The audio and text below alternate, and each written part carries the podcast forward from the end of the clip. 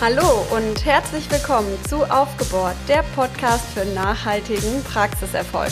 Für euch am Mikrofon heute wieder Christian Brendel und ich, Diana Haber. Wir sind Geschäftsführer der Solvi GmbH und helfen Deutschlands Zahnarztpraxen mit Beratung, Fortbildung und Software dabei, noch erfolgreicher zu werden. Ja, wir hatten in Folge 45 einige Daten und Fakten rund um die Existenzgründung erläutert und dabei auch über das Thema Investitionssummen gesprochen. Und seitdem erreichen uns von euch viele Fragen dazu, wie man denn nun diese Summe eigentlich richtig finanziert, worauf man achten sollte und äh, ja, was es ganz dringend zu vermeiden gilt rund um das Thema Finanzierung. Wir haben uns daher überlegt, dass wir in der heutigen Folge speziell auf das Thema Finanzierung eingehen wollen. Wir möchten euch aufzeigen, wie die Finanzierung über Kredite überhaupt funktioniert, auf was ihr dabei unbedingt achten solltet und welche Stolpersteine es zu vermeiden gilt. Ja, und mit Christian als ehemaligen Banker, der sich auch ja schon lange mit dem Thema immer wieder beschäftigt, haben wir auch genau den richtigen Ansprechpartner. Hallo Christian, bist du bereit? So am letzten Tag vor deinem Urlaub.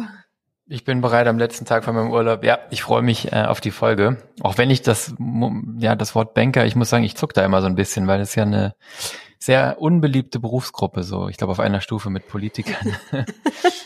Möchte damit nicht Absprung in Verbindung geschafft. gebracht werden. Ja, ja. Unternehmer hört sich besser an. Ne? Sehr schön, sehr schön. Ich bin auf jeden Fall froh, dass du heute dein geballtes Wissen hier in die Folge packst, denn ähm, ich bin gesundheitlich ein bisschen angeschlagen. Mir wurde von unserem Kleinen mal wieder was aus dem Kindergarten mitgebracht. Insofern hoffe ich, dass meine Stimme hält. Aber ähm, ja, wie schon gesagt, ich muss ja gar nicht so viel sagen. Äh, vielleicht fängst du gleich mal an. Christian, ähm, was ist denn überhaupt ein Kredit? Mal so ganz einfach als Einstieg. Ja, finde ich gut. Ähm, lass uns echt mal ganz basal anfangen, weil ähm, weil wir schon immer wieder merken, ne, auch in den Gesprächen über über über Kredite und Finanzierung, wie in vielen anderen Bereichen auch, dass man so Begriffe verwendet und davon ausgeht, alle wissen, um was es geht und ganz oft ähm, ja spricht hat man eben doch verschiedene Dinge im Kopf. Von daher lass uns gerne mal mit so einer ganz äh, basalen Definition anfangen. Ich glaube, im Prinzip wisst ihr das alle, aber um es einfach nochmal zu sagen, ein Kredit ist ein, ein Geldbetrag, den man sich leiht, in aller Regel von einer Bank, ja, aber ein Kredit kann man natürlich auch von anderen äh, Unternehmen oder auch von Personen bekommen. Was in einem Kredit immer inhärent ist, ist, dass ich diesen Geldbetrag zu einem festgelegten Zeitpunkt in der Regel eben an die Bank dann oder an denjenigen, von dem ich das Geld geliehen habe, zurückzahlen muss. Das unterscheidet den Kredit von einem Geschenk. Ja. äh, oder von Eigenkapital eben, ähm, das ja auch nicht äh, theoretisch oder ja keine Rückzahlungsverpflichtung hat. Also ein Geldbetrag, den ich bekomme für einen gewissen Zeitraum, den ich innerhalb von äh, diesem Zeitraum oder spätestens bis zu einem festgelegten Zeitpunkt ähm, zurückbezahlt haben muss. Das ist ein Kredit.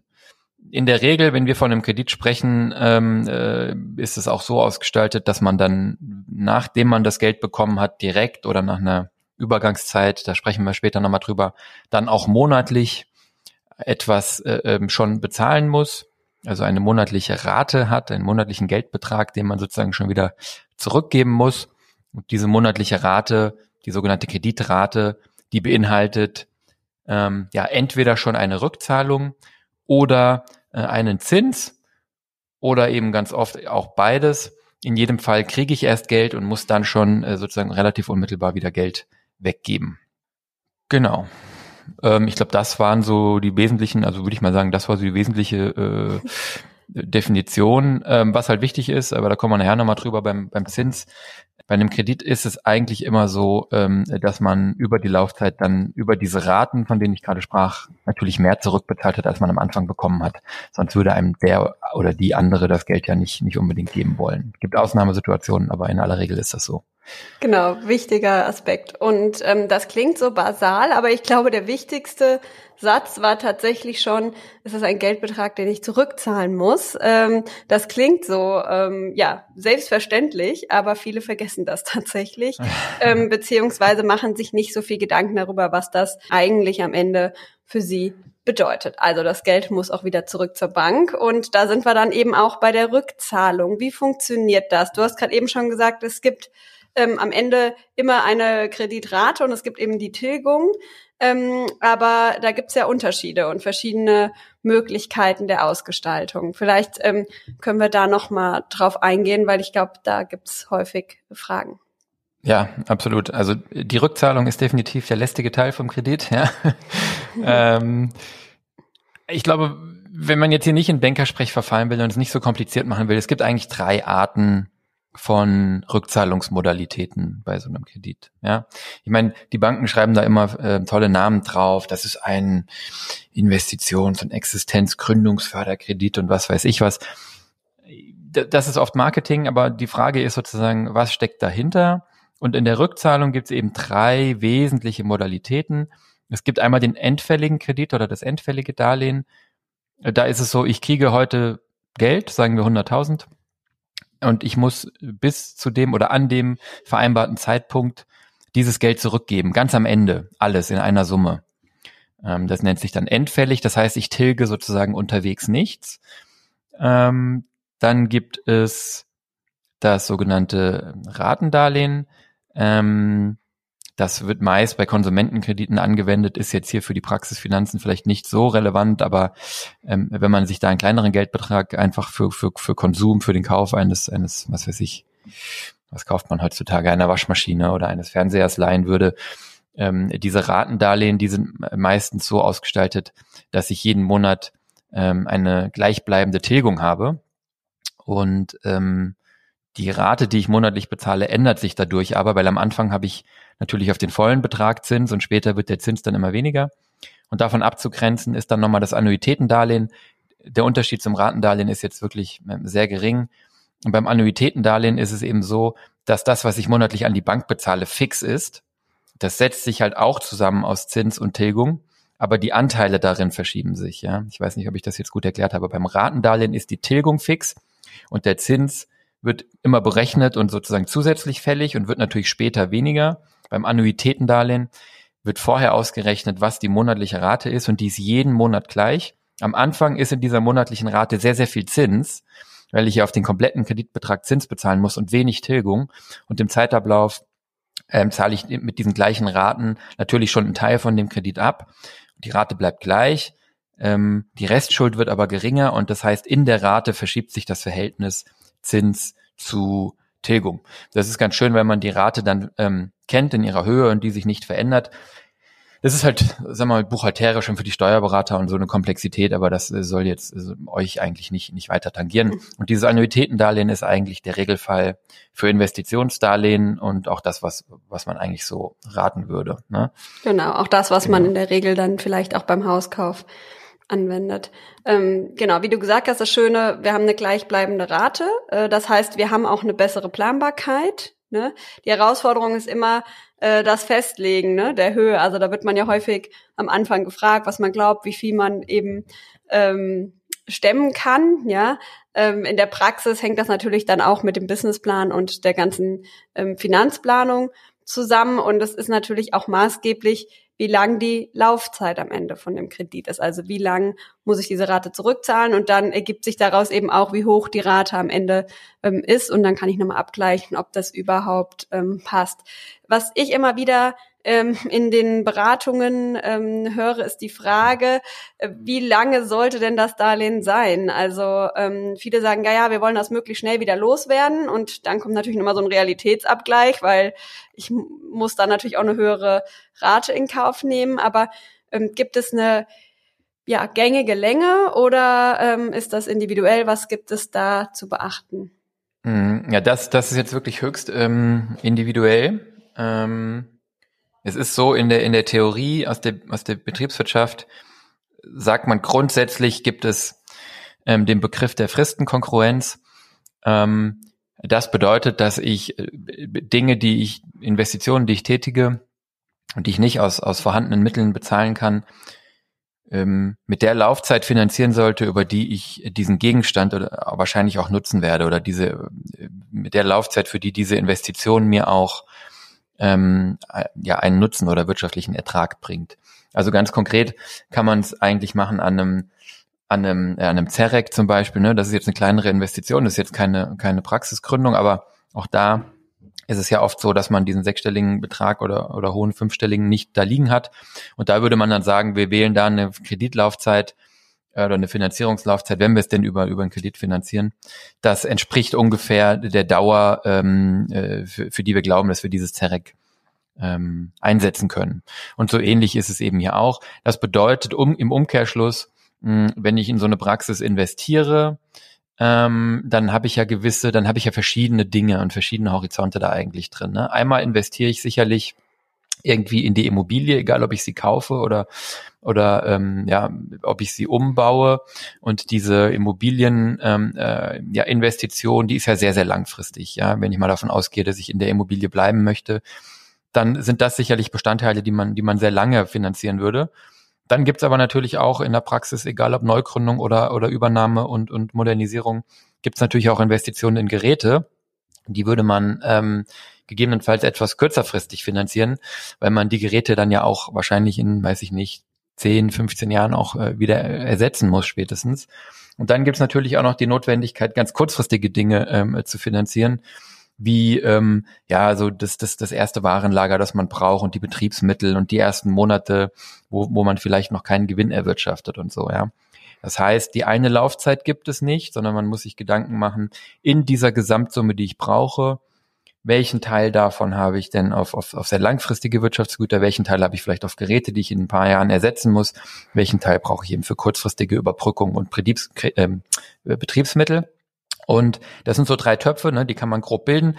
Und in der Regel macht man es dann ja auch so, dass man mehrere Darlehen aufnimmt und diese Darlehen dann eben verschieden lange Laufzeiten haben. Ne? Also die hätten dann eben der Betriebsmittel, Betriebsmittelkredit wäre etwas kürzer, der Kredit für die, für die Geräte etwas länger und der Kredit für die Praxisräume oder gar die Immobilie natürlich am allerlängsten. Und ich glaube, mit so einer, mit so einer Staffelung fährt man auch immer ganz gut, weil man ähm, da auch so ein bisschen das Risiko rausnimmt, dass man sich komplett falsch festgelegt hat. Also ich weiß noch vor ein paar Jahren, da hieß es dann, oh, die Zinsen sind niedrig, wir können jetzt für vier Prozent finanzieren. Wenn man da dann gesagt hat, ich nehme alles auf 30 Jahre auf, dann ärgert man sich jetzt schwarz, dass man immer noch vier Prozent bezahlt. Andersrum können die Zinsen natürlich auch steigen. Und wenn man das Risiko geht, alles kurz zu finanzieren, ähm, dann hat man da einen Kredit äh, oder ein Zinsänderungsrisiko, kommen wir, kommen wir gleich nochmal drauf. Ähm, und ähm, von daher ist eigentlich so eine, so eine Mischung und so eine Abwägung gar nicht schlecht. Und es muss natürlich auch in mein Lebenskonzept passen. Das heißt, die Laufzeit der Kredite müssen passen zu dem, was ich finanziere. Sie müssen passen zu der Geschäftsentwicklung meiner Praxis, zu der erwarteten, also zum Businessplan. Ich muss mir ja diese Tilgung leisten können. Sie müssen aber auch passen zu meinem privaten Leben wie alt bin ich jetzt, welche Investitionen kommen privat noch auf mich zu, habe ich da noch eine Immobilie, wie viele Jahre habe ich zum Tilgen, wann gehe ich in Ruhestand? Und denn ich möchte ja im Idealfall schon ein paar Jahre vor Ruhestand ähm, ähm, schuldenfrei sein. Ne? Und dann ist natürlich, wie Diana gesagt hat, je kürzer die Laufzeit des Kredites oder insbesondere je kürzer die, die Zinsbindung, kommen wir nachher bestimmt auch nochmal drauf, desto billiger ist es natürlich. Je länger der Vertrag, insbesondere wenn er dann halt eine Zinsbindung hat, desto teurer ist er. Und von daher ist das eben eine Abwägung, eine Einzelfallbetrachtung. Aber ich glaube, so ein paar Grundkonzepte äh, habe ich jetzt eben schon erläutert. Da kann man vielleicht ähm, äh, was mitnehmen. Genau. Also am Ende ist es sehr individuell und ich muss natürlich dann gucken, ähm, wie ist mein Plan in der Praxis, wie ist mein ähm, Plan eben auch privat. Das Alter spielt sicherlich auch noch ähm, eine Rolle und, ähm, und dann eben auch noch gucken, ob man vielleicht ähm, sogar mehrere Laufzeiten hat und mehrere Kredite aufnimmt. Und jetzt hast du ja gerade eben immer wieder über den Zins gesprochen und gesagt, ja, äh, die Zinsen sind niedrig. Ähm, das ist ja auch, sieht man ja auch, dass viele eben auch bereit sind zu investieren und sagen, gut, jetzt gerade bekomme ich das Geld eben auch günstig. Ähm, was ist denn überhaupt der Zins? Vielleicht mal ganz einfach erklärt. Äh, mhm. Und wie berechnet das? Ich glaube, alle wissen natürlich, was Zinsen sind, aber es schadet nichts, glaube ich, wenn man es nochmal ähm, definiert. Ja, genau. Auch hier äh, gerne nochmal eine ganz einfache Erklärung. Also ganz platt gesagt, Zins ist, ist im Prinzip ein Entgelt oder eine Gebühr oder eine Entschädigung, die ich dem, äh, dem Gläubiger, also derjenige, der mir das, das Geld gibt, ähm, als Gegenleistung dafür zahle, dass er mir das Geld eben für einen gewissen Zeitraum leiht. Ja? Also der oder diejenige, die Bank in, in aller Regel, muss ja eben für einen gewissen Zeitraum auf dieses Geld verzichten, kann selber damit nicht agieren und andere Dinge machen, andere Investments tätigen und hat dann sogenannte Opportunitätskosten und dafür möchte, möchte die Bank natürlich etwas haben. Und ähm, ja, die Gebühr, die Entschädigung, die ich zahle dafür, dass mir das Geld überlassen wird, das ist einfach der Zins. Ne? Ähm, über die gesamte Laufzeit, das habe ich vorhin schon mal gesagt, ist es halt so, dass der Zins schon einiges ausmachen kann. Ja, also ähm, wir leben aktuell in Niedrigzinsphasen, das heißt, die Zinsen sind irgendwie, ähm, ja, man hört immer wieder von Negativzinsen, das ist, sind die Zinsen, die ihr bekommt auf dem Konto. Da ist ja im Moment schon so, dass man Zinsen bezahlen muss, wenn man Geld auf dem Konto liegen hat bei, bei den meisten Banken. Staaten finanzieren sich quasi kostenlos im Moment und zahlen keinen Zins. Und auch wenn ihr Kredite aufnehmt, reden wir ja oft von je nachdem Immobilienkredite 0,5, 0,75, 1 Prozent. Also wir nehmen jetzt ja auf Mitte 2021, falls das Leute später hören. Ähm, aber das sind ja super, super Niedrigzinszeiten. Ähm, Dennoch ist es natürlich so, dass ich, dass ich immer im Hinterkopf haben muss, ich zahle den Zins auf jeden Cent und jeden Euro, den ich mir geliehen habe, für jeden Monat und jedes Jahr über die gesamte Laufzeit. Und deswegen ist es natürlich so, dass man dann schon in Summe mit dem Zins deutlich mehr zurückzahlt. Und das kann etwas trügerisch sein, auch wenn das nur eins, zwei Prozent im Jahr sind, macht das schon einiges aus. Vielleicht so ein kleines Beispiel. Wenn ich mir ähm, jetzt 100.000 Euro leihe, ja, und das nur für, sagen wir mal, ähm, 20, äh, 20 Jahre mache, ja, weil ich irgendwie damit, was heißt nur 20 Jahre ist lang, ne, aber weil ich damit irgendeinen Umbau finanziert habe oder Räumlichkeiten und äh, darauf nur anderthalb Prozent ähm, ähm, Zinsen zahle, dann habe ich das jetzt nicht genau ausgerechnet, aber dann werde ich sicherlich über die äh, gesamte Laufzeit äh, sicherlich 10, 12.000 Euro mehr zurückzahlen, als ich bekommen habe. Also selbst bei so einem harmlosen Zins ist es dann schon Geld. Mhm, darüber muss man sich bewusst machen, weil ich äh, sehe tatsächlich, dass momentan eben alle das Gefühl haben, ja, ich kann ruhig auch richtig investieren und viel ausgeben, weil eben die Zinsen so niedrig sind. Aber je höher das Investitionsvolumen, umso mehr Zinsen zahle ich natürlich am Ende trotzdem. Ne? Deswegen sollte ich natürlich trotzdem nur das machen, was sinnvoll ist. Ne? Wenn man das natürlich vergleicht, unsere Eltern erzählen ja immer, dass sie damals was, acht, neun Prozent bezahlt haben. Ne? Äh, ja. Da würde man heute denken, um Gottes Willen, wie konnten die das machen? Ne? Aber ähm, trotzdem ist es natürlich Geld. Ne? Ja, und, und vor allen Dingen muss man natürlich im Hinterkopf behalten, äh, man, ja, die haben acht, neun Prozent bezahlt. Wenn man damals aber Geld angelegt hat, einfach auf die Bank für ein Jahr festgelegt, hat man aber auch fünf, sechs bekommen. Richtig. Ja. Und eigentlich ist, äh, waren das einfach andere Zeiten. Man hatte eine höhere Inflation, also das kann man eigentlich so auch gar nicht, nicht, gar nicht vergleichen. vergleichen. Und die Investitionsvolumen waren auch anders als heute. Ne? Haben wir auch letztes Mal besprochen, dass eben die Investitionsvolumen in den Praxen steigen. Und wenn wir das vergleichen mit vor, vor 30 Jahren vielleicht, äh, dann sind das auch gar nicht mehr dieselben Summen, über die wir da sprechen. Ja, und man muss im Prinzip so drüber nachdenken, das sind zwei Seiten einer Medaille. Ne?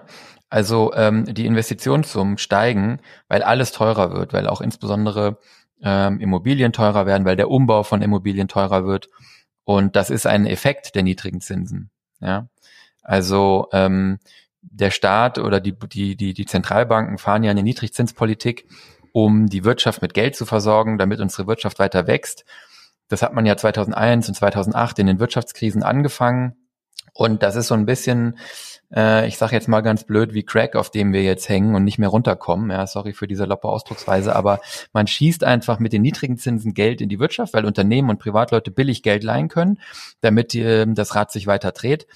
Das führt aber natürlich dazu, dass die Immobilien so teuer sind. Also Immobilien sind so teuer, weil die Zinsen so niedrig sind, weil Geld so billig ist, weil ich kein Geld kriege, wenn ich das Geld irgendwie auf die Bank anlege, sondern mhm. sogar noch Strafzinsen zahlen muss. Also sucht man alternative Verwendungsmöglichkeiten und das sind Immobilien und Kryptowährungen und Aktien und was weiß ich was, Garten und Grundstücke und äh, ja, also unsere Nachbarn bauen jetzt alle Pools und Gartenhäuser ähm, und da steigen dann einfach die Handwerkerkosten. Und das sind ja alles Dinge, die ihr auch erlebt beim Praxisneukauf. Also die Geräte werden teurer oder bei der Neugründung oder bei der Übernahme, aber eben auch der Umbau wird teurer. Handwerker werden teurer, die Immobilien werden teurer. Und von daher spart man zwar jetzt Zinsen, aber man gibt es auf der anderen Seite natürlich wieder aus für, für solche Dinge. Und ähm, das mit dem Zins haben wir jetzt, glaube ich, ähm, ganz gut erklärt. Ähm, klar, die sind momentan niedrig, Diana hat es gesagt. Man muss trotzdem gucken, dass man keine Zinsen zahlt, die man nicht unbedingt zahlen muss. Ja, wir kommen nachher bestimmt nochmal auf das, auf das Kreditvolumen und die Höhe. Ähm, besonders kritisch ist aber natürlich, ähm, das muss man nochmal dann äh, differenzieren, es gibt einfach auch zwei Arten von Zinsen. Ne? Also es gibt äh, sozusagen in einem Kredit ja, zwei Arten von Zinsen. Es gibt nämlich fixe, also sozusagen festgeschriebene Zinssätze. Das ist der Standard, so fängt das eigentlich auch immer an. Ja. Und es gibt äh, variable Zinsen. Ähm, das heißt, ähm, äh, da ist dann in dem Kredit äh, nicht oder nur für einen bestimmten Zeitraum festgelegt, wie der Zins ist und später ändert er sich. Also fixer Zins bedeutet, wir vereinbaren, dieser Kredit kostet x Prozent ja, Zins im Jahr. Variabler Zins bedeutet, ähm, wir machen einen, wir nehmen einen Referenzwert, da wird dann immer Eonia oder Euribor genommen. Das sind so Begriffe, mit denen kannst du selbst als BWLer wenig anfangen. Aber das sind eben Zinsen, die sich am, also Zinssätze, die sich am Markt ergeben, die, die kann man beobachten. Das sind so offizielle Zinssätze, die festgelegt werden, jeden Tag. Ähm, und das ist der Referenzzinssatz. Und auf diesen Referenzzinssatz gibt es dann einen Aufschlag, also zum Beispiel 0,5 Prozent über Eonia oder 0,75 Prozent über Euribor oder was weiß ich. Ne? Der Unterschied ist einfach, dass ihr bei dem fixen Zins genau wisst, jeden Monat, wie viel Zins ihr zahlen werdet, nämlich immer auf das, was an Darlehen noch da ist, diese x Prozent. Und beim variablen Zins gibt es ein sogenanntes Zinsänderungsrisiko, weil wenn sich dieser Eonia oder der Euribor oder welcher Grundzins, Basiszins da immer äh, äh, drunter liegt, wenn der sich verändert und ihr dann nochmal einen Aufschlag darauf zahlt, dann ändern sich eure Zinsen auch. In den letzten 20 Jahren, habe ich eben gesagt, gab es eigentlich nur eine Richtung, da gingen Zinsen eigentlich fast immer oder zumindest über den Zeitraum betrachtet im Wesentlichen nach unten. Es kann natürlich auch mal anders laufen, gerade wenn wir von langen Zeiträumen sprechen. Und da muss man ähm, so ein bisschen aufpassen, denn ähm, nicht in allen ähm, Kreditverträgen sind die Zinsen eben fix oder über den gesamten Zeitraum fix. Im Gegenteil, gerade wenn der Vertrag über 20 oder 30 Jahre läuft, der Darlehensvertrag, das ist dann sehr lang, aber da ist dann oft eine sogenannte Zinsbindung. Und das ist vielleicht auch nochmal ein wichtiges Konzept. Ähm, und diese Zinsbindung, die äh, definiert eben oder die sagt eben, okay, wir haben in diesem Vertrag eine Mischung aus fixen und variablen Zinsen. Wir haben für die ersten x Jahre die sogenannte Zinsbindung, Oft sind das zehn. Da schreiben wir fest, der Vertrag kostet, oder das Darlehen kostet 1,25 Prozent Zinsen. Ja? Und danach ist der Zins variabel. Also das heißt, danach wird er sich am Euribor oder Meonia orientieren plus einen Aufschlag. Es sei denn, wir vereinbaren dann etwas anderes. In der Regel wird man später dann etwas anderes vereinbaren. Ja? Das heißt, wenn die zehn Jahre zu Ende sind oder mit etwas Vorlauf davor, wird die Bank auf euch zukommen oder ihr auf die Bank zu gehen und sagen, pass mal auf, da läuft die Zinsbindung aus, der Kredit läuft aber noch 20 Jahre. Sollen wir nicht wieder für einen neuen Zeitraum von zum Beispiel zehn Jahren die Zinsen festschreiben, damit ihr dieses Zinsänderungsrisiko nicht habt. Ja? Das heißt, man kann über dieses Festschreiben das Zinsänderungsrisiko ähm, ein Stück weit wegnehmen. Ja? Jetzt ist es aber natürlich trotzdem so, um das vielleicht noch abzuschließen, ohne jetzt das überfrachten zu wollen, wenn ich so eine Zinsbindung von zehn Jahren habe, und ich jetzt eben gesagt habe, am Ende der zehn Jahre können wir eine neue Zinsbindung vereinbaren. Das heißt, ich habe dieses Zinsänderungsrisiko, kann ich dann so ein bisschen wegnehmen. Das stimmt. Aber die neue Zinsbindung am Ende der zehn Jahre in meinem Beispiel, die wird sich natürlich an dem Zinsniveau dann orientieren. Das heißt, wenn ich jetzt eine Zinsbindung für zehn Jahre von vielleicht einem Prozent oder was weiß ich was habe, 1,2 Prozent oder so, und wir sehen steigende Zinsen und auf, keine Ahnung, auf vielleicht vier, fünf Prozent und ich will dann in zehn Jahren mit meiner Bank eine Verlängerung oder wieder einen Zins festschreiben für dieses Darlehen, dann wird die mir nicht mehr 1,2 oder sowas geben, sondern dann wird die sagen, können wir machen. Ne, die Zinsen am Markt sind jetzt eben bei 4,5 Prozent. Wir können den gerne wieder festschreiben, dann bei 4,7 für wieder zehn Jahre. Das heißt, ich habe das Zinsänderungsrisiko ähm, auf jeden Fall. Und das ist eben äh, so eine Sache, auf die man achten muss, neben der Laufzeit des Vertrages muss man eben auch im Auge haben, wie lange sind die Zinsen hier festgeschrieben in meinem Darlehen und wie viel Restschuld habe ich denn noch nach Ende der Zinsbindung, weil dieses Zinsänderungsrisiko einen theoretisch, wenn wir stark steigende Zinsen hätten in der Zukunft, richtig, richtig hart erwischen kann dann. Ne? Kann man sich schnell vorstellen, wenn die Zinsen eben von ein Prozent auf fünf Prozent steigen und man aber erst ein Viertel seines Darlehens getilgt hat oder ein Drittel oder so, dann kann das sehr, sehr schmerzhaft werden. Mhm. Ja, da, also das ist, glaube ich, tatsächlich ein Teil, wo es dann schon schwieriger wird, ne, im, im Verständnis oder wo man vielleicht auch in dem eigenen Vertrag nicht so richtig äh, weiß, was das bedeutet oder die Auswirkungen nicht richtig einschätzen kann. Ne? Ähm, was wir noch, glaube ich, ähm, unterscheiden sollten oder auch äh, vorher gesagt haben, dass wir noch mal drüber sprechen wollen, waren ähm, die Themen Nominalzins und effektiver Zins. Ähm, ich glaube, das wäre auch nochmal ähm, interessant, wenn wir das nochmal auseinandernehmen. Ja. Also wenn ich jetzt von Zins gesprochen habe, dann habe ich immer den Nominalzins äh, implizit genannt. Das ist der Zins, über den man so spricht. Ne? Also wenn die Bank euch sagt oder ein Berater euch sagt, ihr zahlt da nur Zinsen von einem Prozent drauf, dann ist gemeint der Nominalzins. Das ist sozusagen das Preisschild, das, das auf dem Kredit klebt. Davon abzugrenzen ist der sogenannte effektive Zinssatz. Das hört sich jetzt schlimm an, es war eigentlich eine gute Sache, weil es Gesetze gibt in Deutschland ähm, oder in der ganzen EU im Prinzip, die vorschreiben, dass die Kreditinstitute auch diesen effektiven Jahreszins ausweisen. Und der effektive Jahreszins ähm, beinhaltet zusätzlich zum Nominalzins, also zusätzlich zu dem Zins, den ihr auf die Darlehenssumme bezahlen müsst, auch noch sonstige Kosten, die in dem Kredit drin sind. Also Banken haben hier Möglichkeiten an anderen Stellen noch ähm, Kosten zu verstecken oder in den Kredit reinzupacken. Ja, ähm, das heißt, der effektive Jahreszins beinhaltet alle preisbestimmenden Faktoren ähm, in dem ja in der regelmäßigen Kreditlaufzeit und der wird in aller Regel über dem Nominalzins liegen. Ja, ähm, das heißt, es ist der Nominalzins plus eventuelle Arbeitungsgebühren, Bearbeitungsgebühren des Kredites plus eventuelle Abzüge, die bei der Auszahlung erfolgen. Also es gibt Kredite, da kriegt man nicht den vollen Betrag ausgezahlt. Ähm, und berücksichtigt auch ähm, die Tilgung, Tilgungsbeginn, Tilgungshöhe und kommt dann eben zu so einer zu so einer Berechnung, was die, sagen wir mal, Gesamtkosten des Kredites ausgedrückt als Zins wären. Das ist der sogenannte effektive Jahreszins. Der liegt in, im Moment oft nicht furchtbar weit vom Nominalzins entfernt, in aller Regel aber höher und ist auf jeden Fall was, was man sich auch angucken muss, weil der Nominalzins ist das Preisschild, den, da will die Bank immer, dass der niedrig aussieht. Der effektive Zins ist aber am Ende das, was ihr, was euch effektiv der Kredit kostet. Ich glaube, mhm. so kann man es, so kann man es ganz gut äh, erklären. Was nicht im effektiven ähm, Jahreszins mit drin ist, sind dann nochmal ähm, so sonstige Gebühren, die so außerhalb des Kredites sind, ne? also Schätzgebühren, wenn ein Gebäude geschätzt werden muss für den Kredit oder Bereitstellungszinsen oder Zuschläge für Teilauszahlung oder Notarkosten oder Kontoführungsgebühren, das ist nicht drin. Aber alle Gebühren des Kredites selbst und alle Auszahlungsabschläge und Zinsen, die werden dann da zusammengerechnet. Mhm.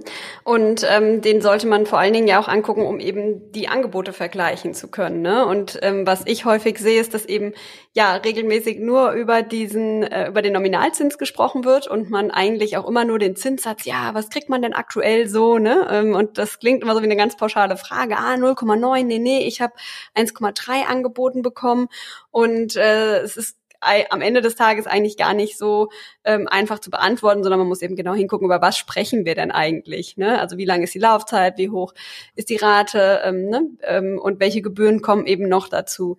Und ähm, um das vergleichbar zu machen, kann man dann eben den Effektivzinssatz nehmen. Ja, perfekt. Ähm, Du hast schon gesagt, da kommen eben auch sonstige Gebühren noch dazu. Das heißt, ähm, das muss man einfach auch mit berücksichtigen und auch ähm, die Verträge gut lesen, was gar nicht so einfach ist. Da äh, spreche ich aus Erfahrung. Das sind ja hunderte von Seiten mit Kleingedrucktem, wo man irgendwie immer Angst hat, man hat irgendwas übersehen ähm, und auch, auch schwer zu verstehen. Aber gibt es sonstige Gebühren, die noch anfallen, die ja. jetzt vielleicht auch noch nicht mit drin waren?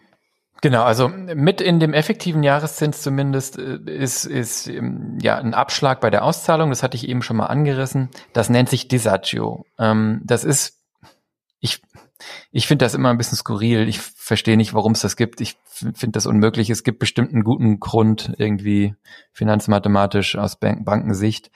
Ähm, ich verstehe es nicht, warum. Für mich sieht es immer ein bisschen aus wie ein Taschenspielertrick.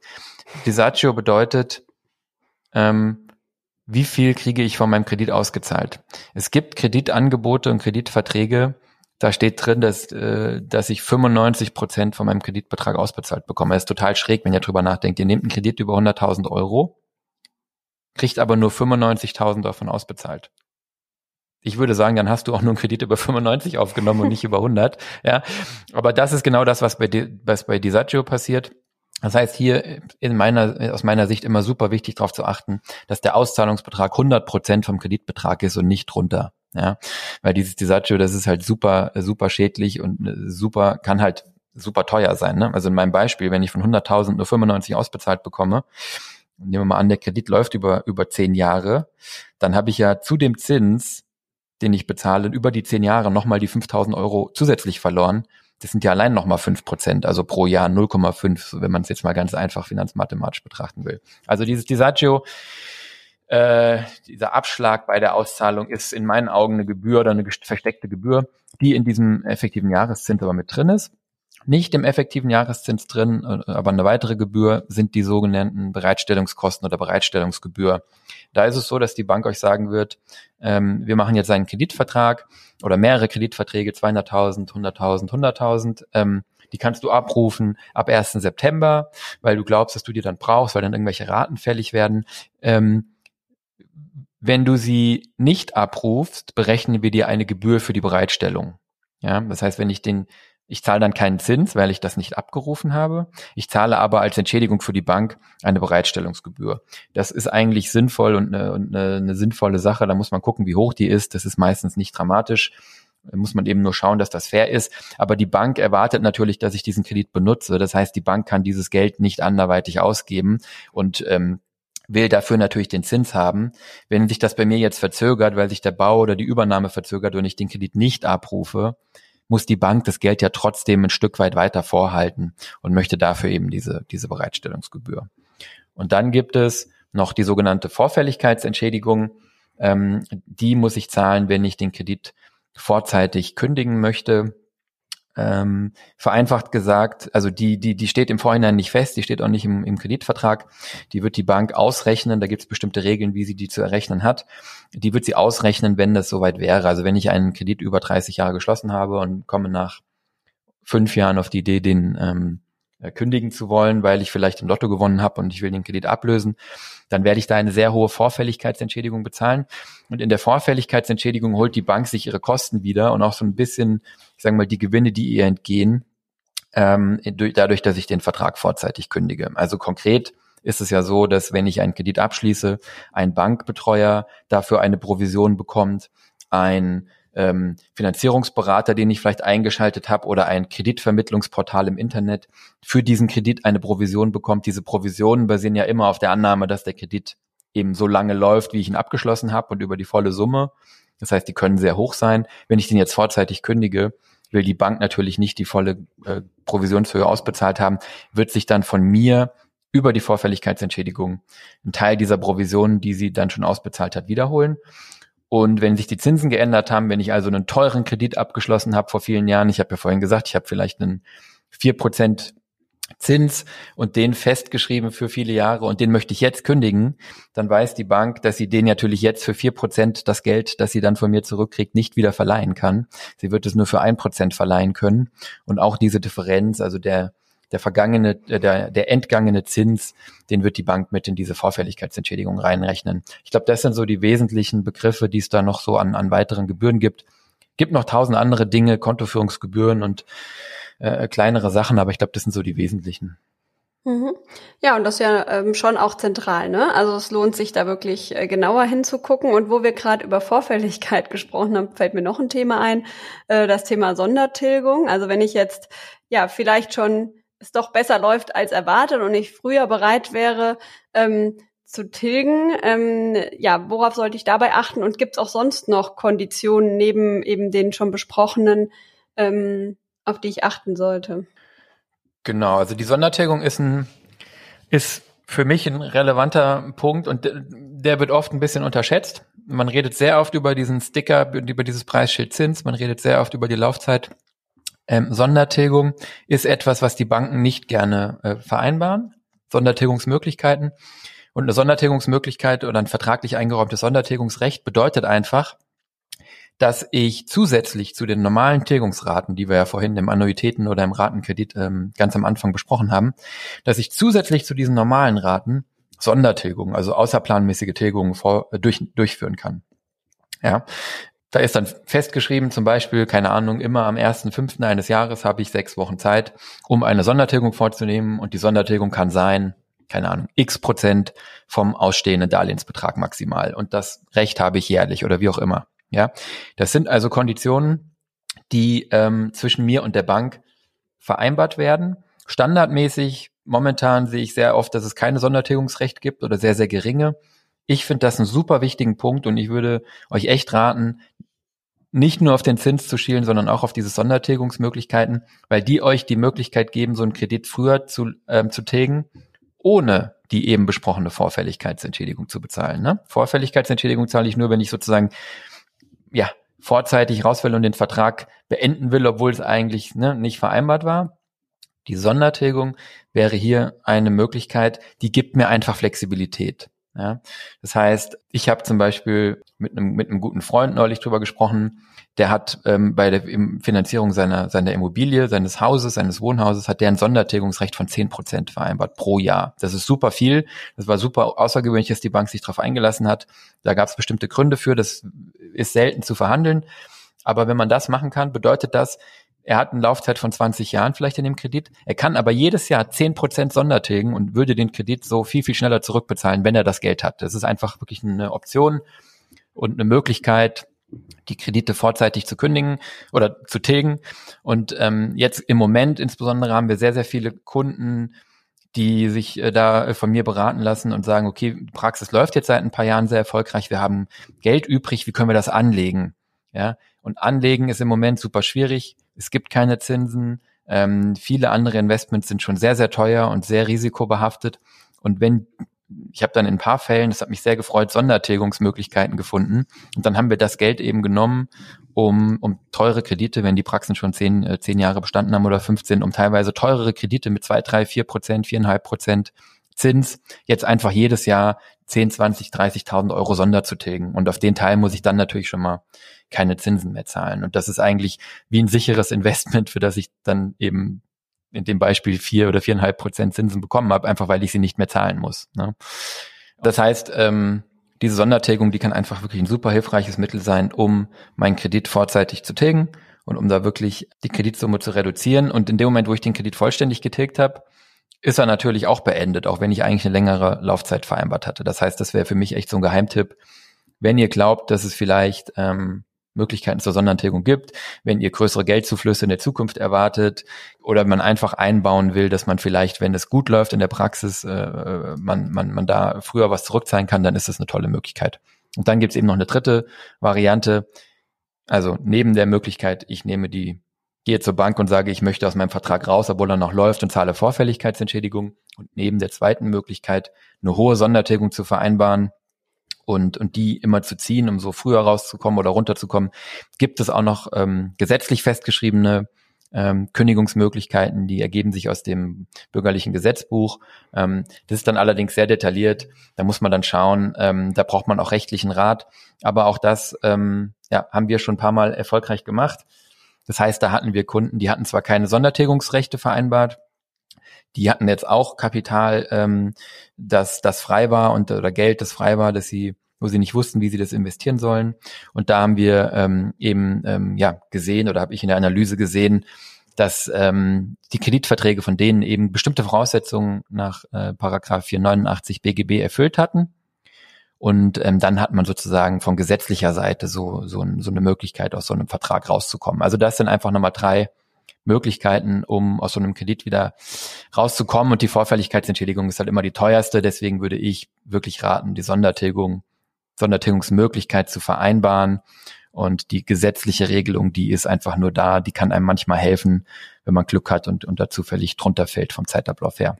Und ich glaube, was man dann noch an Konditionen beachten muss, wäre wahrscheinlich noch die Haftung, ähm, weil die Bank natürlich Sicherheiten von euch ähm, haben will. Ähm, die Frage, wer nimmt das Darlehen? Ist das ein Privatdarlehen oder nimmt die Praxis? Nehme ich das für die Praxis? Ist dabei gar nicht so furchtbar entscheidend. Ähm, diese Frage, Privat versus Praxis, ist entscheidend aus steuerlichen Gesichtspunkten. Das heißt, wer zahlt den Zins und den Zins für Praxisdarlehen, den kann ich natürlich von der Steuer absetzen in, für den Praxisgewinn. Ja. Aber die Frage der Haftung, ähm, da werde ich in aller Regel dann doch als Privatperson sowieso haften und da wird die Bank ganz oft mein Häuschen, meine Grundstücke beleihen wollen oder oder äh, ja sozusagen eine, eine eine Hypothek drauf haben wollen oder was auch immer sozusagen in meinem Besitz ist. Ähm, das ist leider ein Punkt, an dem man oft nicht viel machen kann. Ja. Also da gibt's nicht viel zu verhandeln. Sondertilgung kann man verhandeln, Zins kann man verhandeln, Laufzeit kann man besprechen und planen. Haftung ist eigentlich der Bereich, wo die Bank sich nicht bewegen kann. Aber das muss man einfach auch wissen und genau verstehen, mit was man da haftet und auch bei einem Praxiskredit ähm, steht man da als, als Person in aller Regel voll, voll in der Haftung und haftet mit dem, was man so privat eben hat und auch mit dem, was da noch kommen wird, nämlich auch mit den zukünftigen Patienten- und KZV-Einnahmen. Also das lässt die Bank sich schon mal alles in der aller Regel zusichern. Genau. Ah ja, also es lohnt sich in jedem Fall äh, ganz genau hinzugucken, ne? Und äh, nicht mal eben so schnell äh, einfach irgendwas zu unterschreiben. Ähm, hören wir auch regelmäßig, ne? Ah, ich weiß gar nicht so genau, was ich da gemacht habe, oder das hat mein Finanzberater gemacht, ne?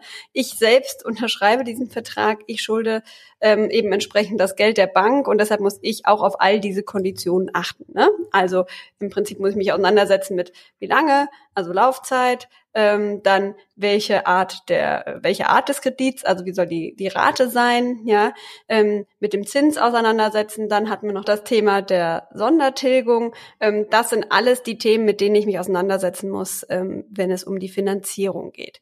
Ich glaube, das haben wir jetzt ähm, ganz gut äh, beleuchtet von allen ähm, Blickwinkeln. Jetzt nochmal ähm, eine Frage an dich, Christian, äh, zum Schluss. Ähm, es gibt ja auch noch die sogenannten Förderdarlehen. Ne? Also KfW ist jedem ein Begriff. Ähm, vielleicht können wir noch mal ganz kurz dazu etwas sagen. Genau, ja. Es gibt ähm, sogenannte Förderdarlehen oder ja äh, von der KfW oder von auch von ähm, von, von Förderbanken der verschiedenen Länder und auch sonstige Förderprogramme dann nochmal regional. Und das sind eigentlich spezielle Kreditprogramme, die vom Staat oder eben vom Land oder von, von wem auch immer, der das organisiert, ähm, bereitgestellt werden und die sollen Anreize setzen. Ja, das heißt, ähm, da geht der Staat über die Kreditanstalt für Wiederaufbau, das, dafür war die KfW ursprünglich gedacht, hin und sagt, wir machen hier ein Kreditprogramm, wo wir günstig Geld zur Verfügung stellen dass der Staat dann ähm, sozusagen auch nimmt auch einen Teil äh, des Risikos und, und ermöglicht günstige Konditionen und möchte damit Anreize setzen zu investieren, Anreize setzen, sich niederzulassen, Anreize setzen, ähm, in die Selbstständigkeit zu gehen. Das muss man ganz genau angucken.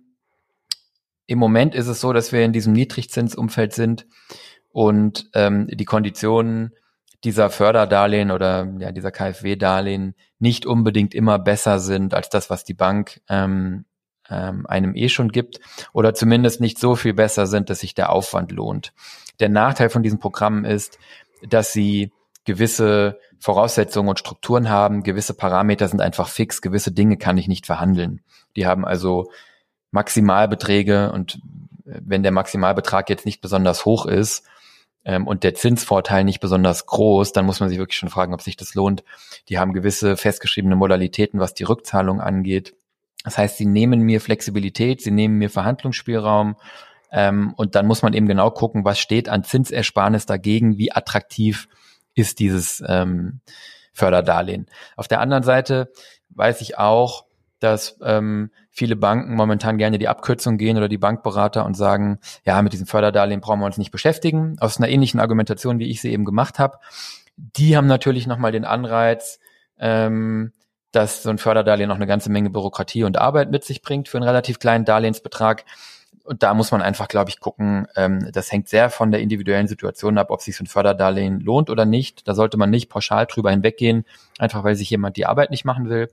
Auf der anderen Seite ähm, ist die Argumentation schon oft richtig. Man muss eben genau gucken, ob sich das lohnt, für das, was ich da an Flexibilität abgebe, diesen Zinsvorteil äh, eben äh, zu nehmen.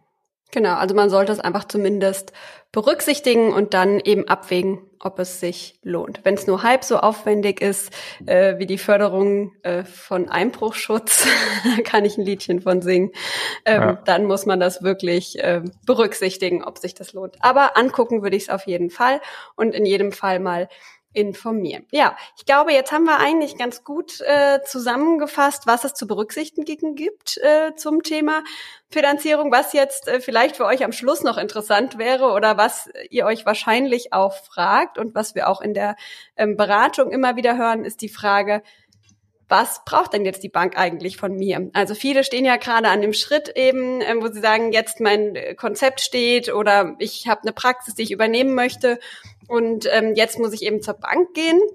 Und äh, viele haben da auch einen enormen Zeitdruck dahinter, weil ähm, bis alles feststeht, ist dann eigentlich schon der Punkt, wo es dann auch wirklich schnell gehen muss. Und ähm, da muss man sich einen guten Plan machen, eben auch über das richtige Timing. Also wann spreche ich mit der Bank? Die Bank braucht natürlich gewisse Unterlagen, deswegen sollte das Vorhaben schon relativ konkret sein. Es schadet aber nicht, schon relativ früh mit den einzelnen Banken zu sprechen und sich mal eine Übersicht geben zu lassen, ähm, welche Unterlagen sie denn benötigen. Das kann unter Umständen auch ein bisschen variieren. Im Großen und Ganzen brauchen Sie natürlich zum einen Unterlagen rund um die Gründung, wie zum Beispiel eben das Gründungskonzept oder den sogenannten Businessplan.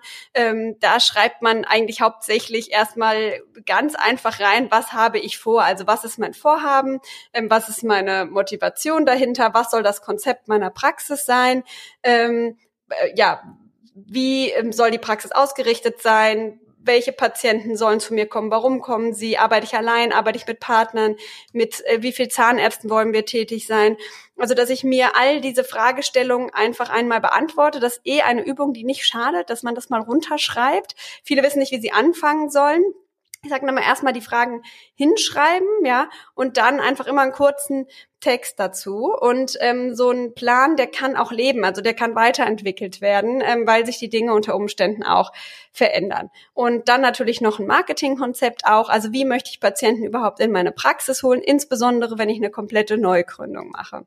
Ja, dann auch wichtig die Standortanalyse gerade bei der äh, kompletten Neugründung, also dass man über den Wettbewerb, die Wettbewerbssituation ähm, schreibt, ne? Wer, welche Praxen sind im Umfeld, wie viele, ähm, wie ist die Gesamtsituation in, an, in dem entsprechenden Standort und dann eben auch die sowohl ähm, eben die äh, ja, Mikro- als auch die Makrofaktoren ähm, anschaut, also auch so Dinge wie die Parkplatzsituation, die Erreichbarkeit, die Infrastruktur ähm, der Praxis. Das sind Informationen, die hilfreich sind, um das gesamte ähm, Projekt einordnen zu können. Dann gibt es den Teil ähm, rund um die Finanzierung. Also da geht es dann um das Geld. Und das setzt sich eben aus verschiedenen Teilen zusammen. Zum einen eben ähm, der Investitionsplanung, also wie hoch ist denn überhaupt die Summe, die ich aufnehmen möchte und wie setzt die sich zusammen. Und äh, das ist für viele schon schwierig, denn ähm, ich muss einfach schon wissen, ähm, ja, welche Kosten kommen wahrscheinlich auf mich zu. Ähm, bei einer Übernahme ist das ein bisschen einfacher, bei einer Neugründung ähm, dauert das ein bisschen und da kann man am Anfang mit Annahmen arbeiten und dann immer detaillierter und genauer werden, sobald man dann eben konkrete Angebote ähm, zum Beispiel vom Praxisausstatter oder vom Depot ähm, vorliegen hat. Ja, also ich muss dann auch natürlich den bei der Übernahme den Kaufpreis berücksichtigen. Also es geht einfach darum, wie viel Geld brauche ich und für was brauche ich das Geld. Ne? Ist es die Kaufpreiszahlung oder sind es ähm, bei der Neugründung dann eben Investitionen in die Ausstattung? Dann ähm, eine Finanzierungsplanung, also nicht nur wie viel brauche ich, sondern auch wann brauche ich es, ja. Also dass ich mir ähm, auch, da kommt die Liquiditätsplanung mit rein, ähm, dass ich eben genau weiß, ähm, wie wird sich meine finanzielle Situation entwickeln und wie die Liquidität und ähm, wann brauche ich das Geld, um eben diesen Liquiditätsengpass zu überbrücken. Und dann macht man in der Regel noch eine Planung, ähm, so ein ähm, ja mindestens drei Jahresplan, um die äh, zukünftige Entwicklung der Praxis aufzuzeigen, so wie man sich zumindest vorstellt. Ja, bei der kompletten Neugründung ist das eben eine große Herausforderung, weil man ja nicht weiß, wie viele Patienten kommen tatsächlich und wie viel Umsatz mache ich mit denen. Aber da muss man einfach versuchen, sich Stück für Stück ein bisschen ähm, zu nähern. Bei der Übernahme ist das ein bisschen einfacher. Da kann man die Vergangenheitswerte nehmen und dann eben, ja, nur mit den Veränderungen arbeiten, um dann eben den Finanzplan zu erstellen. Was die Bank dann noch darüber hinaus braucht, sind ähm, Verträge, also zum Beispiel Mietverträge. Ähm, da muss man natürlich gucken, was steht erst, Finanzierung oder Mietvertrag. Ne? Normalerweise würde man sagen, wenn ich die Finanzierung nicht habe, unterschreibe ich lieber keinen Mietvertrag. Die Bank braucht aber natürlich auch eine gewisse Sicherheit. Ähm, da kann man dann entsprechend ähm, reden und auch äh, vielleicht entsprechende Klauseln in die Verträge mit aufnehmen. Dann ähm, bei einer Gründung einer Gemeinschaftspraxis natürlich den Gesellschaftsvertrag oder Partnerschaftsvertrag ähm, und bei der Übernahme dann zusätzlich noch Informationen der bestehenden Praxis, also zur Bestandspraxis, ähm, eben die Jahresabschlüsse der letzten zwei Jahre, eine aktuelle BWA und Summensaldenliste und eben noch Unterlagen, die ja die finanzielle Situation der Praxis beschreiben, ähm, wie zum Beispiel die KZV-Abrechnung. Und ähm, dann natürlich auch den Übernahmevertrag, ähm, wo halt eben dann auch nochmal drinsteht, wann geht was über und eben auch detailliert nochmal, welche Anlagegüter denn überhaupt übernommen werden und ähm, eben nochmal den Kaufpreis.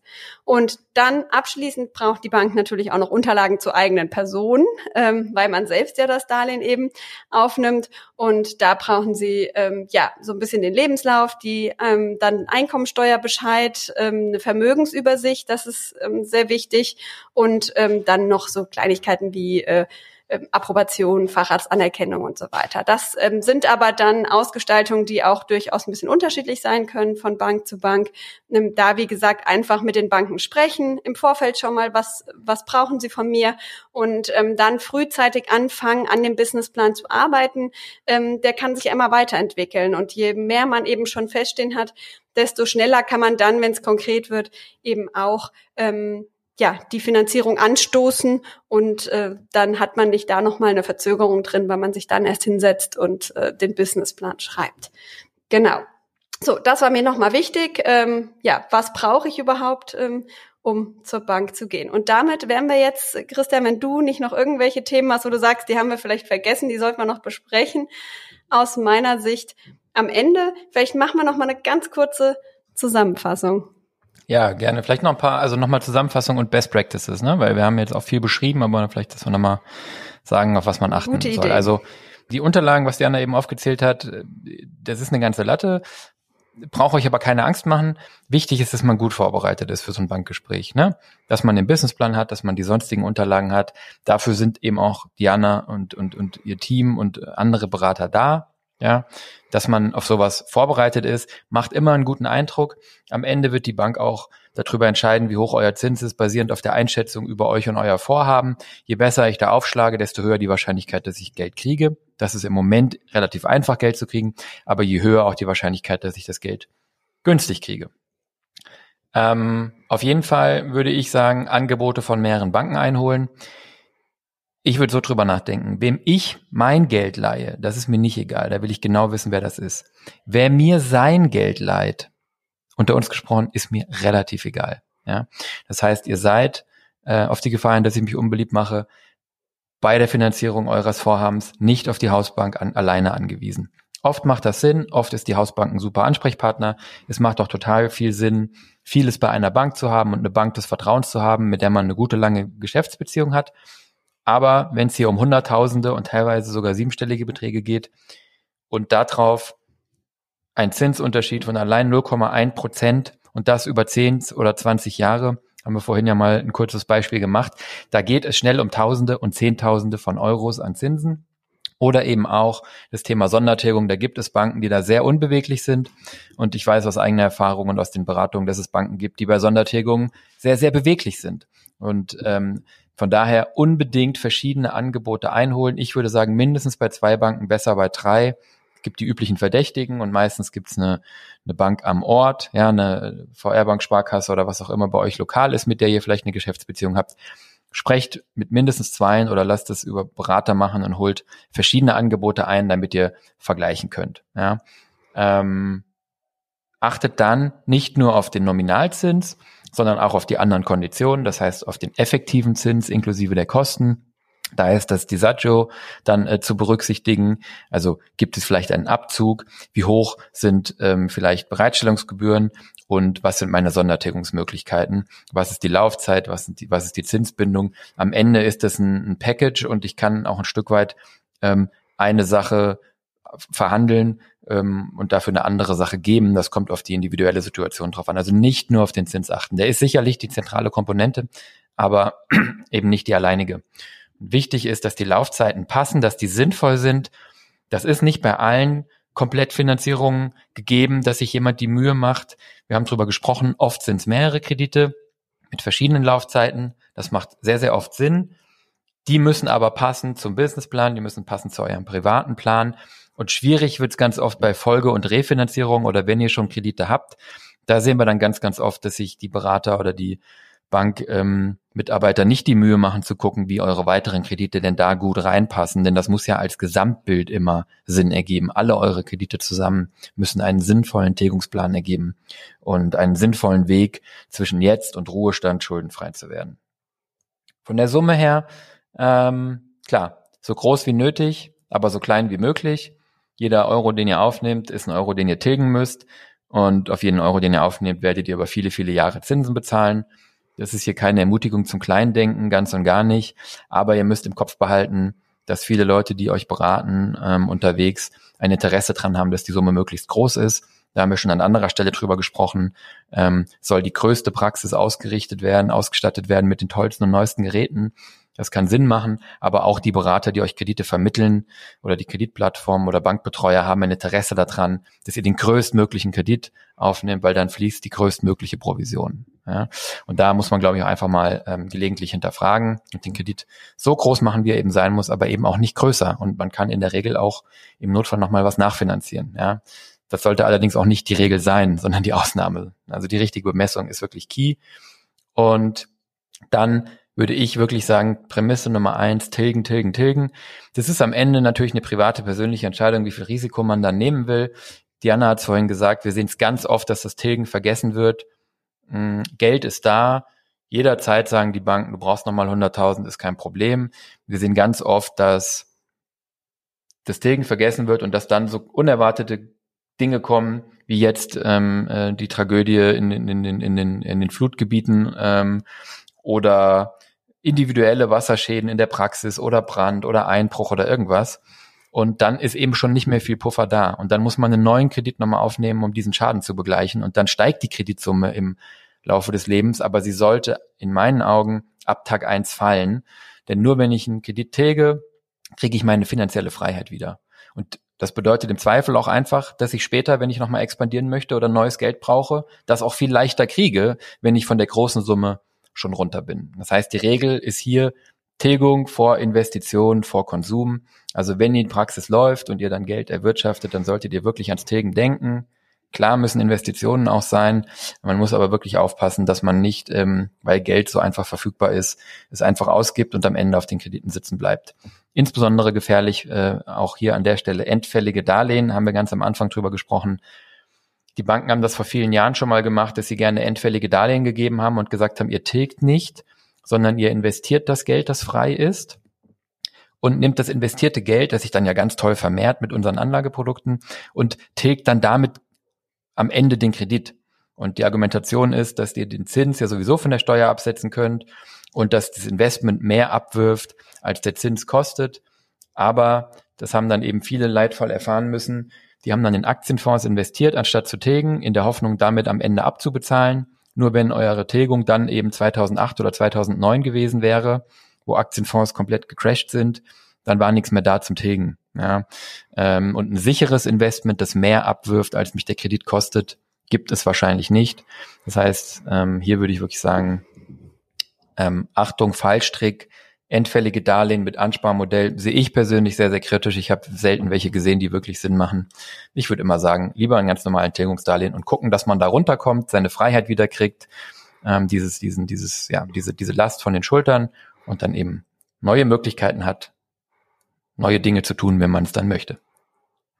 Das war doch ein wunderbares Schlusswort. Äh, insbesondere das Thema Freiheit zurückerlangen.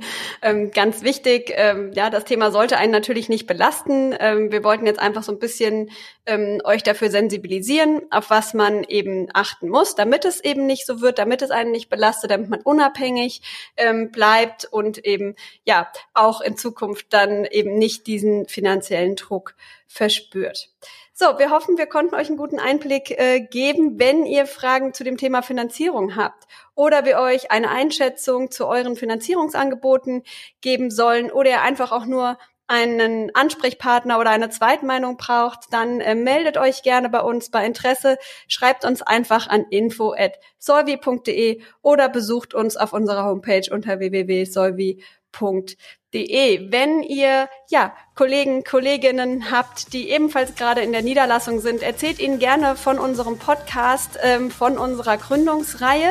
Ähm, und ansonsten freuen wir uns natürlich, wenn ihr uns beim nächsten Mal wieder zuhört. Ich freue mich auf das nächste Mal. Bis dahin, macht's gut. Tschüss.